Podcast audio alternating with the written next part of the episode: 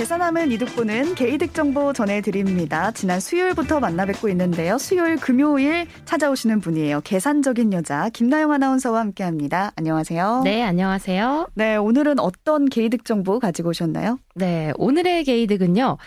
당근을 많이 하면 세금 낸다. 아, 요즘 이 앱을 이용해서 중고거래 진짜 많이 하시는데 여기에 세금을 붙인다고요? 음, 당근으로 이웃 간의 중고거래 해보셨어요? 네, 해봤죠.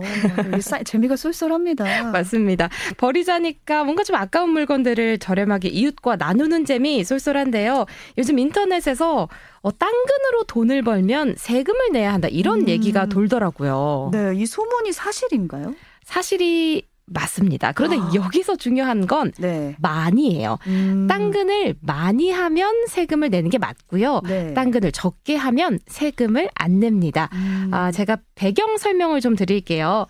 어, 최근에 뉴스에서 당근 마켓으로 130억 원어치 물건을 판매한 사람이 이슈였죠. 130억 원이요? 네. 고가의 명품 시계, 뭐 가방, 구두 아. 등. 그런데 이 판매자가 세금을 냈을까요? 안 냈습니까? 안 냈습니다. 아. 왜냐하면 개인 간의 중고 거래로 번 돈에는요 원칙적으로 세금이 없기 때문입니다. 음. 그런데 사람들이 이걸 알고 악용을 하기 시작했고요. 스케일이 점점 커지면서 130억 원어치를 판 사람까지 등장을 해 버린 거죠. 네, 130억 원 어치면은 이름만 중고거래지 실질은 사업자나 다름이 없는 거잖아요. 맞습니다. 정확합니다. 어, 겉보기에는 개인 간의 중고거래인데요. 속을 들여다보니까 음. 사업인 경우, 자, 이럴 경우에는 정부에서 아, 무늬만 당근이지 알고 보니까 사업이구만. 음. 사업자 세금 내시오라고 하겠다는 거죠. 그런 네. 취지로 세법이 개정이 된 거고요.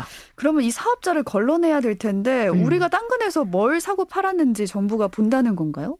어, 현실적으로는요. 개인 간의 거래를 사실 모두 살펴볼 수는 없습니다. 그쵸. 네. 그래서 당근을 이용하는 사람이 아니라 그 당근 시장 있죠. 네. 네. 그 시장에다가 이렇게 얘기를 하는 거죠. 자, 당근 시장에서 거래된 내역을 모두 제출하시오. 제출 안 하면 과태료 2천만 원. 음. 그래서 정부가 자료를 받아보고 그 자료를 살펴보다가 유독 그 눈에 띄는 거래 그런 음. 거래를 확인하겠다는 겁니다. 네.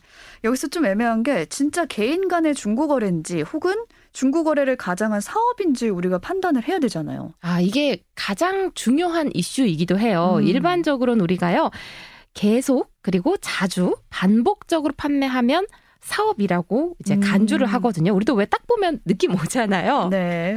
어, 이 사람은 뭐 당근 판매가 거의 뭐 직업이구나. 음. 네, 이런 느낌 말이죠. 그 유난히 또 거래 내역을 보면 많이 음. 거래한 사람들이 있어요. 아. 또 고가의 명품을. 음. 우리 최선아 아나운서 당근을 많이 해보신 것 같아요. 네, 경험자로서 말을 했고요. 그럼 그냥 소소하게 우리가 당근을 하고 용돈을 버는 경우라면 세금 걱정 안 해도 되는 건가요? 맞습니다. 아, 그러니까 앞으로 막 누군가 소문으로 당근으로 번 돈에 세금 내야 된대라고 얘기를 하면 여러분께서 아, 그거 아니야 라고 음. 정정해 주시면 좋겠습니다. 오히려 이번 세법 개정으로요. 온라인 중고거래 플랫폼에서 탈세하던 사람들을 잡아낸다. 음. 이렇게 이해하시면 될 것 같습니다. 우리는 계속 당근에 또 소소한 재미를 느끼면 되는 거죠. 네, 탈세하던 사람들은 지금 바짝 또 쪼여 오겠네요. 그런 맞습니다. 사람들 말고요. 당근에서 소소한 재미 느끼시면 좋겠습니다. 오늘 계산하면 이득되는 개이득 정보는 당근 세금 관련된 이야기였습니다. 여기까지 계산적인 여자 김나영 아나운서와 함께했습니다. 고맙습니다. 고맙습니다.